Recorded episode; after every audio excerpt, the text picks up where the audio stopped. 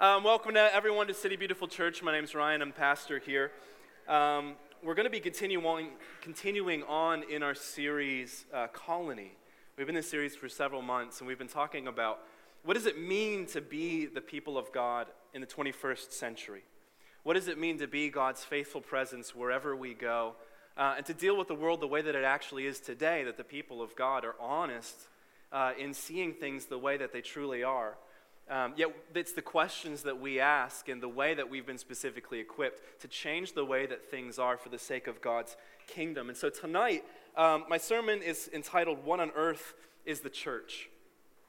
And what I want us to really focus on tonight is what, is it, what does it mean for us to, to be the church? Not just what is the church's purpose, because I think that's what we've been talking about quite a bit through this series. What exactly is the purpose of the church? What are the things that we're called to do? But I want to talk about specifically why we are crafted the way we are and our attitudes as individuals when we come together to be the church. I remember having a conversation with my father one time, and he said Christianity began in Palestine as a fellowship, and then it moved to Greece and it became a philosophy.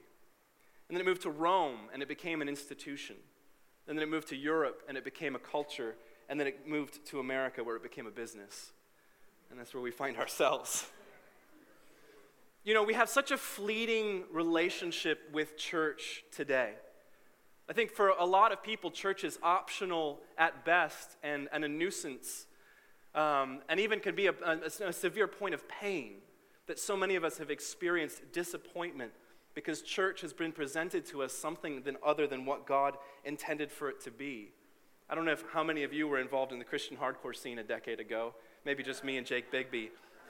Uh, but there used to be these bands that would go around and they'd say, Don't go to church, be the church. Stop, stop going to church, start being the church. And the sentiment was so good, but there was something in it that just didn't quite feel right. I think a lot of times we have that same feeling like we're just so done with the organization. We're so done with the structure and the building because it's disappointed us. And we're, we have that heart to authentically be the kind of people that God's calling us to be, but we don't really know what to do with that energy. And so, so often we just leave, we just walk away. And it's interesting because this isn't a new phenomenon. Um, even in the 300s, St. St. Augustine of Hippo, who gave us so much of our modern theology, said, The church is a whore, but she's also my mother. And we live in that tension even today that the church is the unfaithful bride of Christ, that she's also our mother. She's nurtured us. She's handed us our tradition. She's handed us our understanding. She's brought us into a family, and she's blessed us. And we have to learn how to live in that tension well to see the bride of Christ, to see our mother shine with the radiance that she's always been destined for. So I'm going to pray and we're going to jump into this tonight. So, Heavenly Father, everything that we're bringing into this room, Lord, all of our pain, all of our disappointment, all of the places where we've been let down by this idea of church, Lord, we bring all of those things to you right now and we lay them at your feet. We don't make excuses for them, Lord. We don't feel ashamed for those things. We just lay them out in front of you, Lord. We bring in all of our personal histories with this idea of church the good and the bad, the true and the false. And we lay those things before you, Lord. And I just invite you, Father, send your spirit to work in and through us tonight, that you would even bring some healing when we begin to see what it means for us to be part of the church to be part of the solution and to be part of your family. Lord, I pray that we would walk out of this place tonight celebrating the gift that church is for us. Because you've called us here to be family, you've called us here to be home. And so may the words of my lips and the meditation of all of our hearts be ever pleasing in your sight, O Lord, our rock and our Redeemer. Amen. And so, this is where I want us to kind of focus tonight in terms of this series that we've been doing. The colony is the place where God is forming a family. The colony is the place where God is forming a family. Either many of you were catching Pokemon last week or you were actually taking notes when Cole was preaching, and I love that. I highly encourage you. This is me putting on my professor cap tonight. So, take notes and, um, and we'll talk about it. You can come and you can ask me questions about anything that I say tonight. So I highly encourage you to that. But the colony is the place where God is forming a family. This is so important for us to understand that our starting point when we begin to talk about church is not me, but we. And so I want us to look at a couple quick passages from Romans to understand a very key theological concept that often gets misconstrued to us and to show how, at the, the core of what God's story is, it's all about Him forming a family. And so we're going to be looking at Romans 4, and then we're going to be jumping back into Romans 3. And we're looking at this idea, sometimes it's referred to as justification, and sometimes it's referred to as righteousness. And as we step into these passages, the kind of passages that you start reading, and all of a sudden you you just kind of knock out because it's like by grace upon faith and the thing, and, the, and you're like, oh my goodness, what's going on? But it's so important that we understand these words because this is part of our heritage. And I want to define justification and righteousness for you tonight uh, like this You are now covenant members of God's family. That's it. That's what justification and righteousness mean. You're now members of God's family. N.T. Wright talks about it that sometimes we try to stretch justification and righteousness over the whole of the Christian experience. And it doesn't really do its service, but we recognize that it's like the steering wheel of a car. It's an incredibly important part of the car, but it's not the whole car. You wouldn't call the whole car the steering wheel. That's what justification is like for us. It's so key and important to us understanding what God's doing, but it doesn't necessarily fit the whole thing, but it's a great starting point. So we begin in Romans chapter 4 and we read this as Paul's talking about justification. What does Scripture say? Abraham believed God, and it was credited to him as righteousness. This is before there's a law, before Moses has come on the scene, before Israel has been crafted as a nation and God's people. God shows up to Abraham, a, nom- a nomad, and he says, Abram, if you believe me, I'm going to make a nation out of you. And not only am I going to make a nation and a family out of you, but I'm going to use that nation, that family, to bless all other nations and to draw all people into my family. And you know what Abraham said? He said, Okay, okay. And that's what it means here. Abraham believed God. Abraham believed that God was going to build a, a human family out of him, and it was credited to him as righteousness. So, skipping down, it says this Therefore, the promise comes by faith, so that it may be by grace and may be guaranteed to all Abraham's offspring, not only to those who are of the law, but also to those who have the faith of Abraham. He is the father of us all. As it is written, I have made you a father of many nations. He's our father in the sight of God, in whom he believed, the God who gives life to the dead and calls into being the things that were not and so we see Paul is crafting this large story for a church that is very broken apart by this idea of who's in and who's out, and how do you have to behave in order to be part of church, these Jewish Christians and these Gentile Christians. And he's saying, no, no, no, God has formed one single family out of the story of Abraham. And then that's where we see the, the heritage and the lineages bringing us to Jesus, and that Jesus is actually the way by which God made this possible because the Jews couldn't keep up with all of the laws, and the Gentiles were never privy to being part of that process. And so God sends Jesus to open up the way to make that family come true in the seed of Abraham.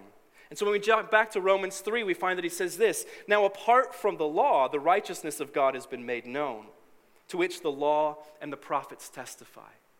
He's saying everything that God laid down in the law through Moses and everything that was spoken through all of the prophets culminates in the character of who Jesus is. That Jesus is the vehicle through which God was going to make it possible to have a family. If you remember the story of Abraham, it's that his children were literally miraculous, that the years and the decades that went by, it seemed less and less likely that God was going to be able to craft a family out of Abraham and his wife Sarah. But he was able to do it through the miraculous work. And so we see that same thing in Jesus. It seems greater and greater impossibility that God could possibly form a single human family out of all of the separate tribes and the hierarchies and the ranking systems that we have in mankind. Yet he performs that miracle through Christ Jesus. And this is fascinating, this next line. This righteousness is given through the faithfulness of Jesus Christ to all who believe. Now, if you've ever read that line in Romans 3, you might read that it says this righteousness is given through faith in Jesus Christ. But even, even as we're learning more and more about how to translate scriptures, there's a lot of scholars today who are saying it's not so much about us having faith in Christ, it's about the faithfulness of Christ to be who God called him to be that actually qualifies us as righteous. You see, for us as Protestants, we work very hard to prove that we're saved by faith, not works. Do you understand that? We work really, really hard and we really, really try and we really put in our work ethic and trying to obey all of the rules so that we can prove that we're not saved by works. It's kind of this irony. And I think it's a lot of times because we hear something like this oh, it's if we have faith in Jesus, then we're righteous. So I got to try really, really hard and I got to believe everything that I can about Jesus and intellectually check off all the boxes and then I'm righteous. You see, we're stepping right back into that self righteousness, that it's about something that I do. It's the way that I perform that qualifies me to be part of God's family. But you see, if it's actually the faithfulness of Christ that makes us righteous, then it's Jesus doing what Jesus was crafted to do that opens up the way for us to be part of God's family. And it has nothing to do with how we perform. It has nothing to do with us earning it. It has nothing to do with us trying to meet some sort of a standard. We are made part of God's family because of the sacrifice of Christ. And so Paul goes on there's no difference between Jew and Gentile. For all have sinned and fall short of the glory of God, and all are justified freely by his grace through the redemption that came by Christ Jesus. And so none of us were capable of, of meeting the standard. Jews weren't capable of meeting the standard of living according to the law perfectly, and Gentiles weren't um, able to live to the standard that they didn't even know they were being held to. And so it's Christ coming in and changing the entire format of how we connect with God. That now there is no Jew nor Greek, because we all fall short. Yet we all find redemption in the healing work of Jesus and that salvation that's available for all of us. That's a great ringtone right there. And so Jesus was the way that God made true on his promise. We did a series quite a while ago called Abide, and we talked about these three incredibly important ideas, and they're some of the foundation of my own personal theology. We talked about intimacy, identity, and purpose. That it's through our intimacy with God, our relationship with Him, our daily communion with Him, that we learn to inhabit our identities. I think if I told you that you were sons and daughters of the living God, you probably, that's probably not news to you. You've probably heard that somewhere. But it's only intimacy with God that teaches you how to, to abide in that truth, to seek out what does it actually mean to be his son, to be his daughter. And as we learn to abide deeper in who God has called us to be as his children and as his image bearers, it gives rise naturally to our divine purpose that God has crafted each of us to go out into the world and to reflect his image, to call home all of his lost children. And he's equipped each of you with different gifts and different passions to be able to accomplish that. And we find so much of that is rooted in this idea of justification. That we are members of God's family. You are his sons and his daughters, not because you're trying to earn it, but because you already are it. Because of what God has done through Christ Jesus. And so, church is where we tell God's story in such a way as it interprets who we are. Church is the place that we come together, and through word and through deed, we continue to tell God's story over and over and over again until it begins to interpret who we are. You see, so often we invert it. We think that we're supposed to interpret Scripture, which is really to say we're, th- we're supposed to interpret God. We're supposed to determine what Jesus is like. And so we bring in all of our worldly perspectives and all of our broken lenses, and we try to sit there and understand what this thing is as individuals. But it's actually that other way around that it's God's story that interprets our lives. It's God's story, it's what God has done through Jesus that tells us who we are. And as we come together and we share testimony and we pore over the scripture and we sing songs together and we pray over each other, and as we encourage one another, as we come to the Lord's table and we participate in communion, all of these different parts of the ecosystem of church are telling us the story of God in a slightly different way. That piece by piece, it continues to transform us to become ever more in the likeness of Jesus. And I think some of those things that we bring in with us when we begin to think that it's us interpreting Scripture, it's us interpreting church, comes out of the culture that we live in. That a lot of times our society, the biggest vices that we find are isolationism and consumerism because we're given a, a, gospel in the world that talks to us about being an individual and a gospel in the world that tells us about freedom. I even heard recently that one of the presidential candidates said that every law that's passed decreases your freedom. And I think that's such a sad definition of what freedom actually is. Because in that mindset, freedom means I have to keep all of my options open. And the more that there's parameters and definition put on me, then the less free that I am. You understand? But that's a trap because what does that do? It makes us want to live a life where we have all of our options open all of the time, and we can never commit to anything because to say yes to one thing is to say no to a thousand other things. This is why we don't get married.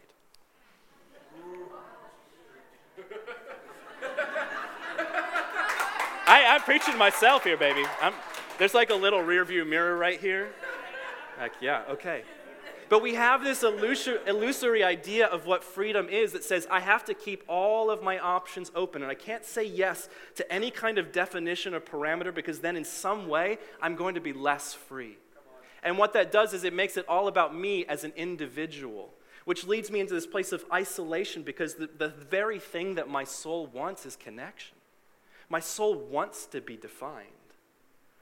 My soul actually comes into agreement with who God says that I am. Every single day, it's my flesh that has a really hard time coming into alignment with that. But you see, our souls, our spirits want that intimate connection because that's what we've been crafted for. But the culture around us sells us individualism, which leads us to isolation. And it sells us freedom, which is really to turn us into consumers and the biggest vices of modern society. And the problem is that the modern church, instead of being the bastion of heaven, instead of being the, the little colony or the culture of heaven that's placed in a foreign land and becomes this shining example to the world around it, the American church so often has tried to be quote unquote relevant to culture. To find its place in culture. But what we've done so often is we've allowed culture to define the conversation, and we try to find our place in it. I don't know if any of you went to a youth group where you had that poster on the wall and it was like, Do you like this secular band? Well, you'll love this other Christian band that is actually just a way worse version of that band. Anybody like that? I, I, had a, I had a band a decade ago, and one of the funniest reviews ever was it's like Coldplay, but without any of the catchy hooks, and the songs are way too long. And I was like, okay, I will never have a music career, I guess, because I'm always going to be referred to something else. But that's so often how church culture works, is we only try to find our place in the conversation that culture is having. And the irony is, the more that we ask those questions of how can we be relevant to what's going on in culture, it actually makes us more irrelevant. Because we really have nothing to offer the self determined, self motivated postmodern person. If you want to, if you just want to like live a better life, there's other people that are telling you how to do that far better than we could. If you like music, there's people that are doing way better music than we can do. But we've got to tell a different story.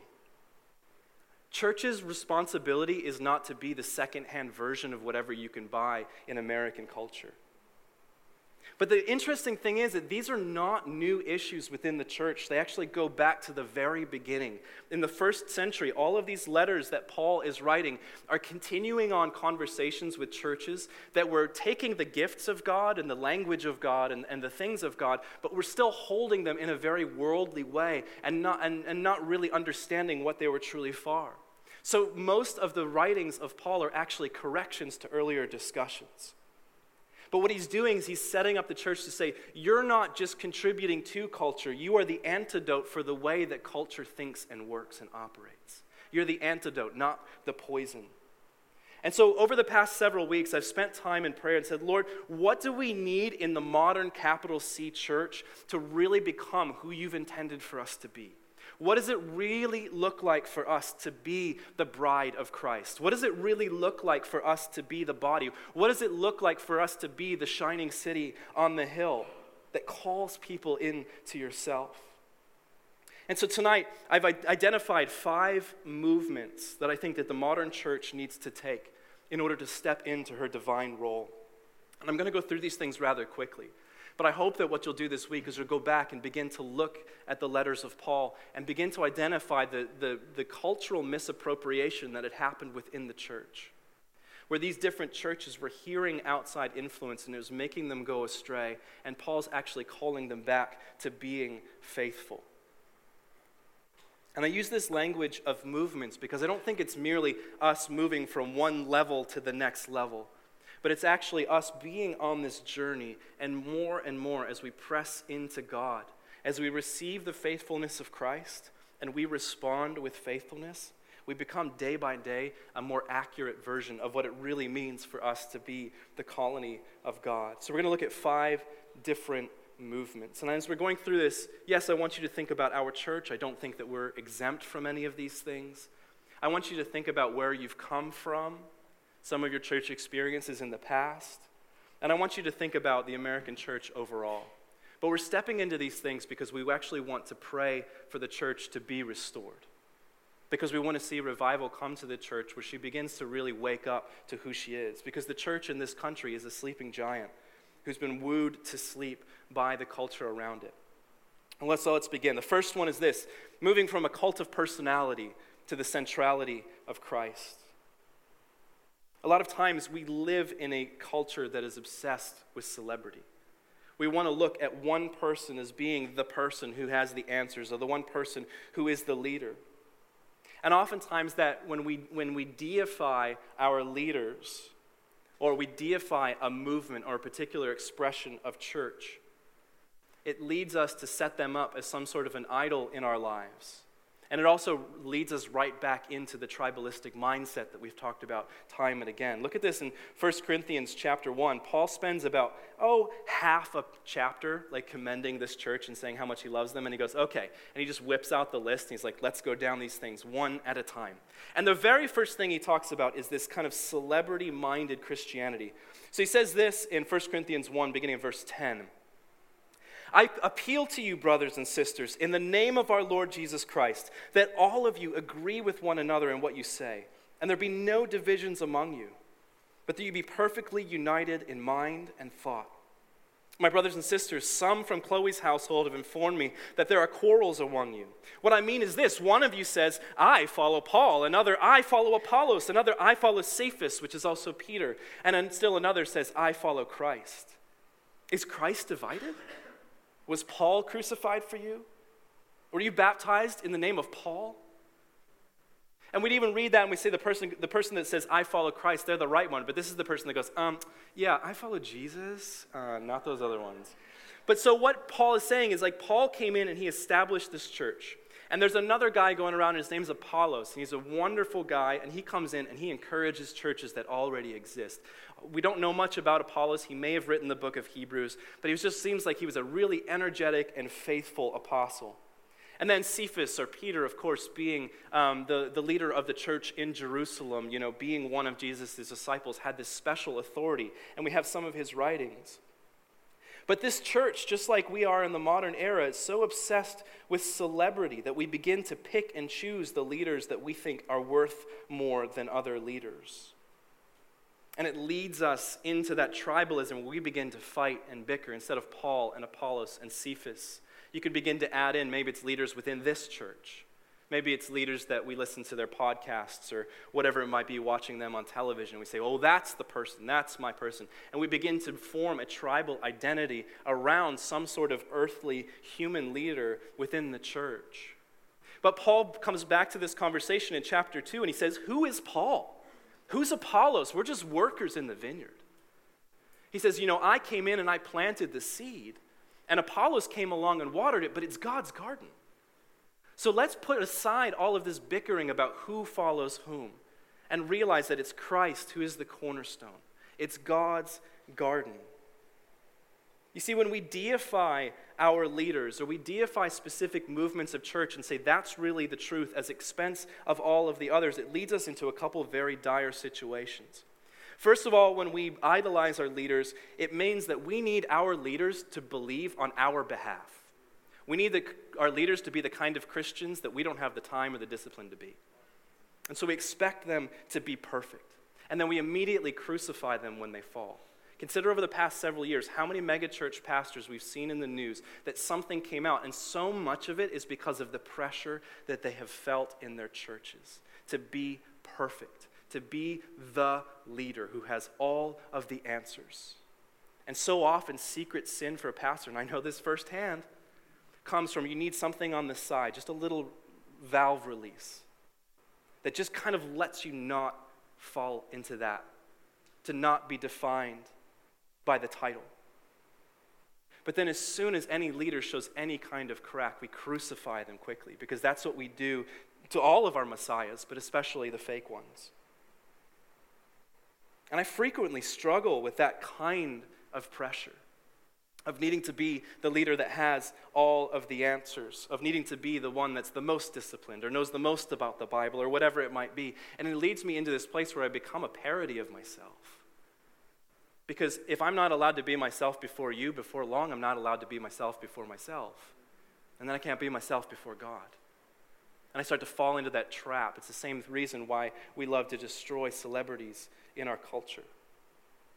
So we idolize our leaders and then we crucify them when they fall short. Because when they sin, it reminds us of our own sin. And when they fall, it reminds us that maybe we're not doing so well. And we give them thumbs up when everything's perfect, but then we crucify them on the other side. And the second thing that it leads us to when we deify our leaders is we think that uniformity is the same thing as unity. We think that if we all talk the same and we all think the same, then the, our community will be safer, will be more productive. But I'm telling you, that robs us of the image of God. If we all begin to look exactly the same and we all talk exactly the same because we're allowing one person and their journey with God to define all of the rest of us, it robs us of the fullness of the image of God when we all come together. This is why so often Paul uses the language of us being a body and some of us are hands, and some of us are eyes, and some of us are toenails, and, and some of the parts that we don't think are very popular are actually really significant in the kingdom. And the pieces that are really obviously out there and out front, well, we don't need to give them any kind of extra honor.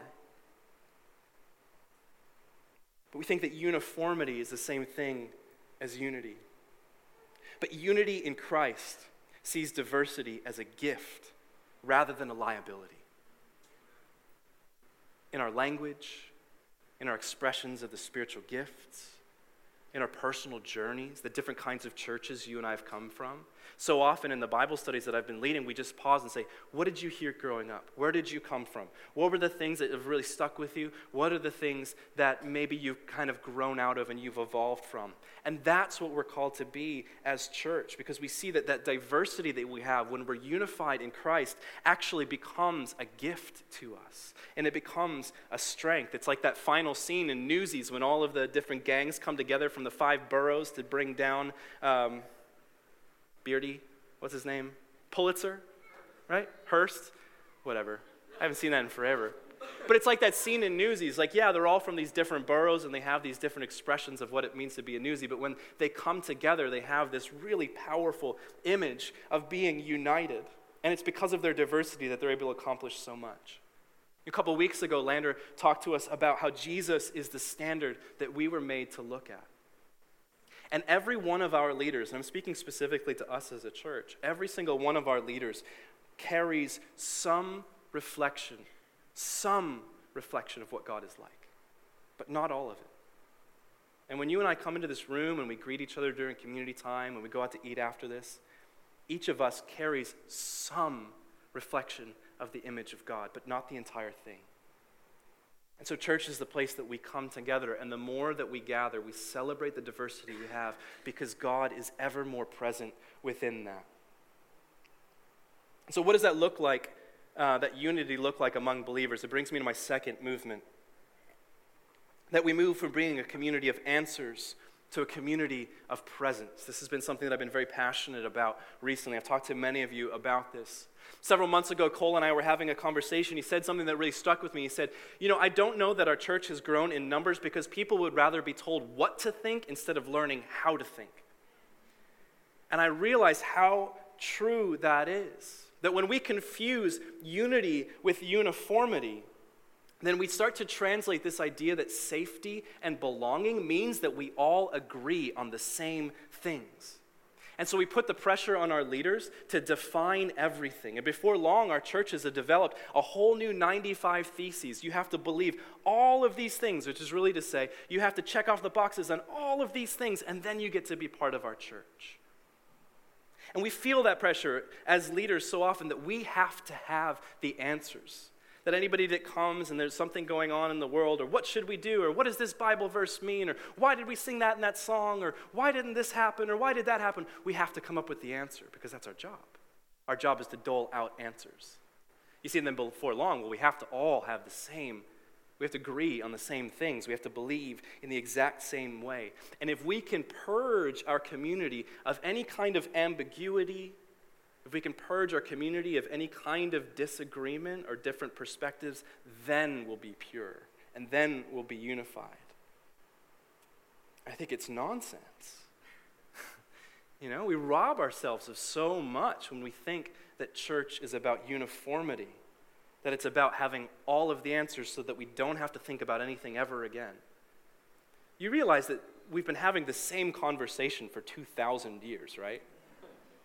You know, any kind of conclusion that you or I have come to, there's not a question that we're able to ask that has not been asked in the past. And it's probably had some varying degrees of answer to it. And that's what church is it's us contributing, contributing to the conversation. And I think so much of the world, when it comes to this need to have answers in order to feel safe, in order to belong, comes from what we've picked up in the world that the world conditions us to be passive consumers of products that if you use this kind of shampoo, then you're in. That's the answer. That's the right one. If you drive this kind of car, then you're in. That's the one. You got to get this one. Everybody's got that one. Everybody's got this phone or whatever it might be. And that's what's actually led us into this idea in the church where we go church shopping. Where we go around all these different churches and we go, okay, what have you got to offer me? What are your programs?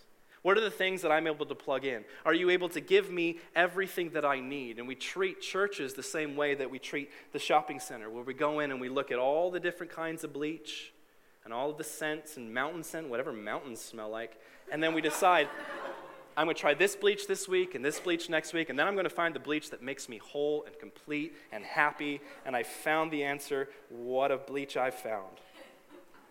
But that church shopping comes from that product mentality that church is a product that I consume in order to belong, in order to feel safe. And so churches feel this pressure to offer programs and products to keep people involved. And so instead of being the answer to consumerism, we actually just reinforce consumerism by saying, Yes, we're supposed to give you what you need. And if we don't give you what you need, then you're not going to give us what we need, and, and, and we're going to fall apart. And we could so easily fall into that. But our job as the church is to challenge consumerism, to say to people, hey, guess what? You're not a consumer of products. You don't find happiness in the things that you own. You don't find happiness in being able to participate in some program. It's about relationship with God. Church is the incubator for people finding their calling and then acting as the rallying point for others to come together and to say, let's go and let's do. And this has been so central to who we are as a community that we don't want to be a programmatic church that when someone says, I think we need to have this kind of program, say, okay, yes, let's, do that. But rather say, what's the Lord putting on your heart? Where's He leading you? How's He gifted you? And then for someone to stand up and to say, I have this real passion for working with with, with underprivileged children. Say, okay, let's go, let's do it. And we're not going to turn it into a program. We're not going to be the ones that need to run it so that you can just be a passive participator. But you're actually learning how to listen to the voice of God, to be obedient to the call He's placed on your life, to cultivate with discipline the kind of gifts and passions He's given you, and then you become the lightning rod for action within the church community. And we move from being the pro- programmatic we to the organic we. That for us, safety and belonging are found in presence to one another. It's not about having all of the right answers, but it's being present to one another. That safety and belonging are found when we come together and we create a space where we're able to ask questions, where we're able to share our hearts, where we're able to express our doubts and our fears. And that doesn't discount us from community, but it's actually invitation for us to be drawn deeper in, to comfort and to challenge one another to grow. There's a famous phrase that sometimes, again, we attribute to St. Augustine. It says, Unity in the essentials, liberty in the non essentials, and in all things, charity. Another way to say it is we major on the majors and we minor on the minors. That we have these central tenets of what it means to be a Christian, but then everything else is us contributing to a 2,000 year old conversation and sharing our personal journeys and what we've discovered and what we've encountered along the way. And when we're less threatened by the other person being different from us, we're actually better positioned to open up our hearts to them and perhaps learn from their journey and from their experience. And there can only be blessing that comes out of that. So much of the way that we see Paul writing, especially in Romans 14, is encouraging the conversation. To say some people are going to worship this way and some people are going to worship that way. Some people are going to eat meat and some people aren't going to eat meat. Some people one day's holy, some people every day's holy. It's less about what you do and it's about your heart posture and why you even do that. And that we get to come together in this space and throughout the week in community and we get to comfort one another and challenge one another and listen to each other. And in doing so, we grow. But everybody gets to come to the table and to share their journey as the gift that it is. And we celebrate our differences because it might just be the place that we meet God in a very new way. Because maybe the language that we've been using, maybe the expression we've been using is beginning to show its wear and tear. And we need new ways to talk about God. And we need new ways to experience him. So, number three is going to be more about direction for the church, our forward momentum. It's this we have to move from branding to vision. We have to move from branding to vision, that we, we live in an era where the temptation is for us to sell hype to people in order to get them to pay attention because we have such short attention spans. But so often, what happens there is that we, we're only trying to keep people's attention with the new and the shiny. We begin to lose sight of the deeper truths and the things that we actually believe as Christians. There's a very similar issue in the church in Colossae. Paul writes this in um, Colossians chapter 2. He's talking about, he says, Don't be bound to the elemental spiritual forces of this world. And what he's talking about there is the synagogue. He's saying, Don't get caught up again in all of the rules and the regulations, what we might call legalism. But then he goes on to talk about another end of that spectrum, another extreme. And he says this very odd uh, language here. Do not let anyone who delights in false humility and the worship of angels disqualify you. Such a person also goes into great detail about what they've seen. They're puffed up with idle notions by their unspiritual mind. They've lost connection with the head, from whom the whole body, supported and held together by its ligaments and sinews, grows as God continues to cause it to grow. So you can imagine that there's that natural temptation for us as human beings to go to legalism. Don't tell me how to think, don't teach me how to think, just tell me what to think so that I know that I can belong. But there can be that other temptation on the other side here, where Paul's identifying that there were these certain sects of Christianity that were so over spiritualizing everything. There was this group called Montanism in the second century, and this guy came along and said, Guess what? I'm the Holy Spirit. I'm here. I did it, you guys. And he'd lead everybody out into the desert, and they'd fast for like two or three days, and they'd work themselves up, and then they'd prophesy.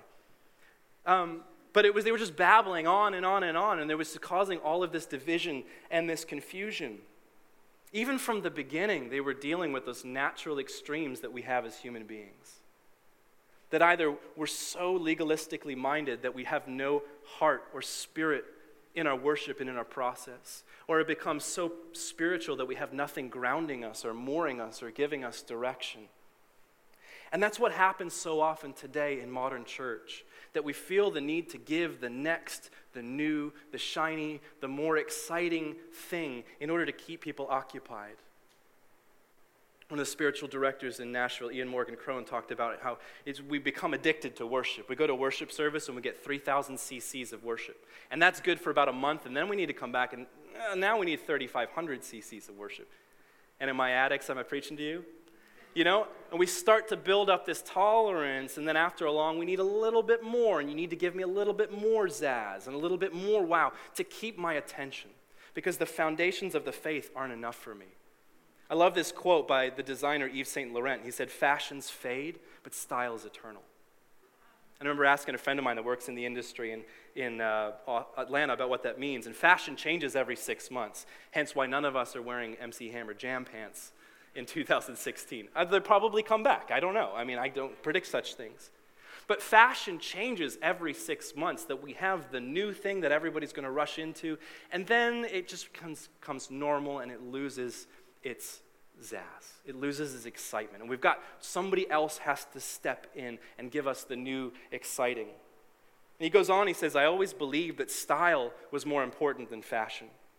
They are rare, those who impo- impose their style, while fashion makers are so numerous. Can anybody tell me what's the number one article of clothing that every man in here should own? Underwear. Underwear. yes. Like a nice, fitted blue Oxford. You put it with everything.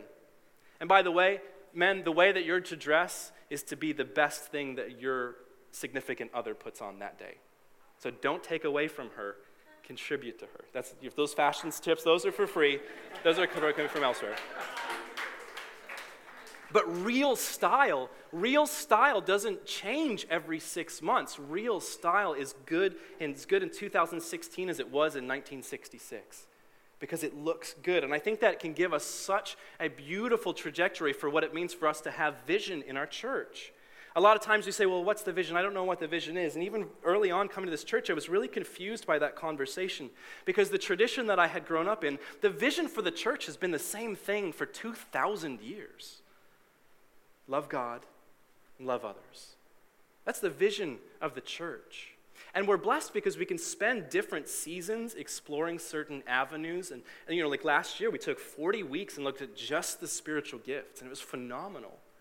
But we're only doing that in the service of the vision because it's always been the same kind of vision. Branding has its place, but it's not a replacement for having that kind of vision. Because all that branding does, if we chase branding, is it reinforces consumerism and we just skim along the surface of what church could actually be and we miss it. And then we walk away because it never gave us what we really wanted. And that brings me to the fourth. How are we doing? Okay, we're doing all right. This is the fourth one moving from a me based faith to the great tradition. So I want to recall that in the beginning I said freedom is your ability to define yourself. That's what we're often sold from American culture that freedom is your ability to define yourself, and in doing so, to cast off any of the other definitions that people would, would put on you. But that's the place where individualism leads us to isolation. And I think a lot of times the way that we engage in church is that we come into church as an individual and we stand during worship as an individual, and then maybe we give of our tithes and offerings as an individual, and we listen to a sermon as an individual, and then we worship, and then we go home. And we've had very little con- awareness of our connectedness to the people around us. And we attend all of these things as an individual. I've used the analogy before that so much of modern church ends up being a TED Talk sandwiched between two U2 concerts. But here's the thing when we're so hyper individual, when we're so obsessed with our individuality, it disconnects us from the larger story and the place that God is taking us. Fetishizing personal salvation renders most of the Bible unintelligible and the church useless. Someone asked me earlier, what does fetish mean? Fetish is when you idolize something to the point that everything else loses its meaning, when you become obsessive when we obsess about our personal salvation is the only reason that we participate in church. And then we come into the Bible and we're like, most of this Bible doesn't apply to me. This has nothing to do with me. We skip all that stuff about Israel and we skip, you know, the first several chapters. And we just look for the things that make us feel better. We just look for the little phrases that are going to help us to become better people. And we miss out on the story of God. And in doing so, it renders church pretty useless. That if it's just about my personal betterment and my personal healing and me living a better life, I don't need the rest of you to do that. But if we recognize that it's actually about righteousness, is that God is crafting a family out of the human species, then I'm intimately connected to everyone in here. In the 20th century, um, one of the greatest theologians, Karl Barth, was asked, When were you saved? And he looked at this person very quizzically and he said, 33 AD.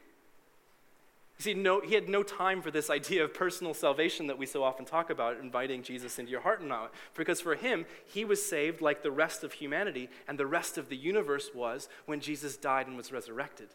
That's when the universe was saved. Now, your personal salvation is tremendously important, but in the context of that larger story.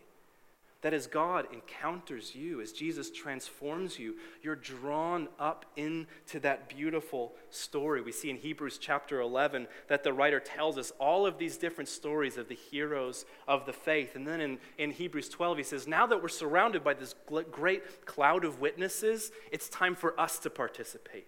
It's time for us to carry the story forward.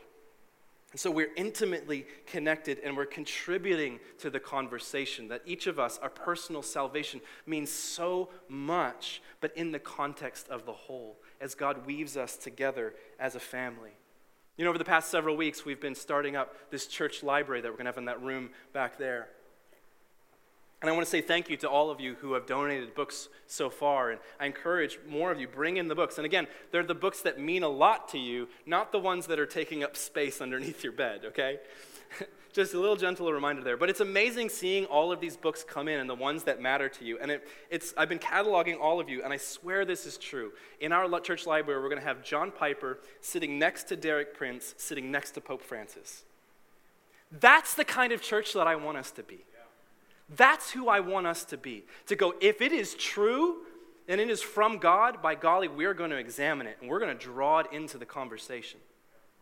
Because that's where we get to stand in history, that we don't have to be bound in these little tribes. We don't have to fall into the pretense that we're the best and the brightest and we're the ones that have got it all together and everybody else for the past 1900 years has kind of been kidding themselves. But we get to stand on the shoulders of giants. And we get to draw in all of the amazing wisdom of what God has spoken through the ages, to be part of that church, universal and historical, and to contribute to that conversation. I hope that someday we're putting the book that you write on that shelf, if your last name starts with a P, in Piper, Prince, and Pope. Priests, maybe. But we get to contribute to that conversation.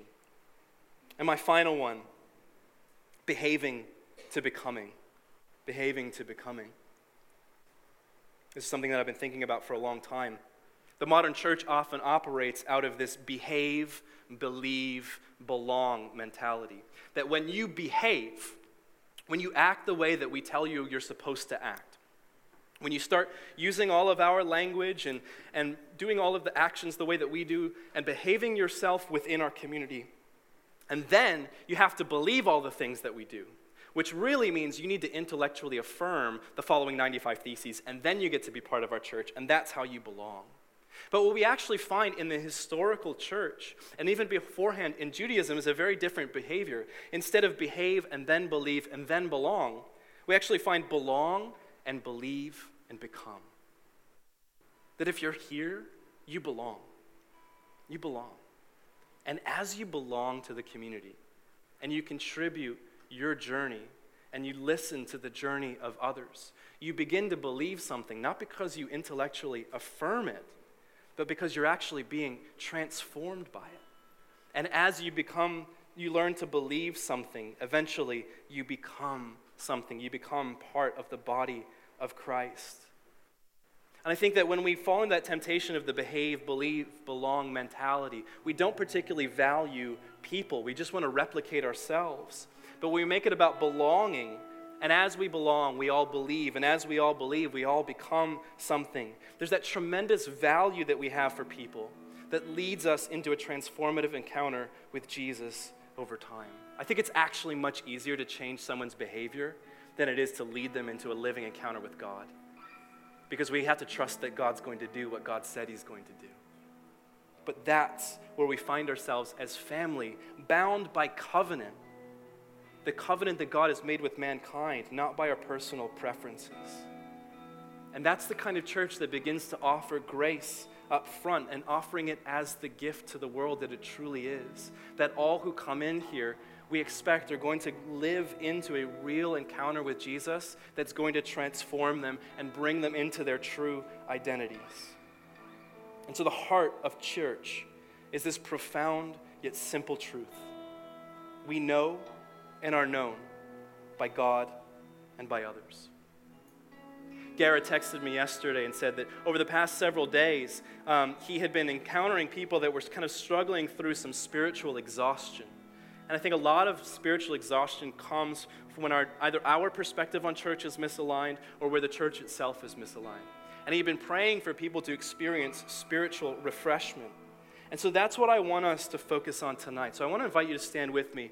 And if I could have all of our home church leaders and some of our ministry leaders and our elders kind of go to that back space, we're going to just create um, a space and a time. If you're in here and you're, you're feeling spiritual exhaustion, you're kind of feeling like you're at the end of the rope when it comes to church, we want to lay hands and pray over you for spiritual refreshment. So, everyone, I want you to close your eyes and put your hands out in front of you. I'm going to read over us a prayer by George MacLeod, who's a, a Scottish Presbyterian. And we're going to worship together as one body, that we worship one Lord, that we have one Christ and one Spirit, and to celebrate the tremendous diversity that we have in here. And if during worship you want someone to lay hands on you, by all means go to the back. And so let us pray. This is called a chaos of uncalculating love. Lord, it was your custom to go to the temple, to the noisome temple, sometimes to the scandalized temple, listening to the mumbo jumbo, but it was your custom to go. Give us grace in our changing day to stand by the temple that is the present church, the noisome temple the sometimes scandalized temple that is the present day church. Listening sometimes to what again seems like mumbo jumbo. Make it our custom to go till the new outline of your body for our day becomes visible in our midst. Lord, we give you permission to move freely here tonight, Lord. Bring your healing, bring your spirit of refreshment, bind us together in your love that we celebrate our place in your larger story as you weave together your family out of the human species.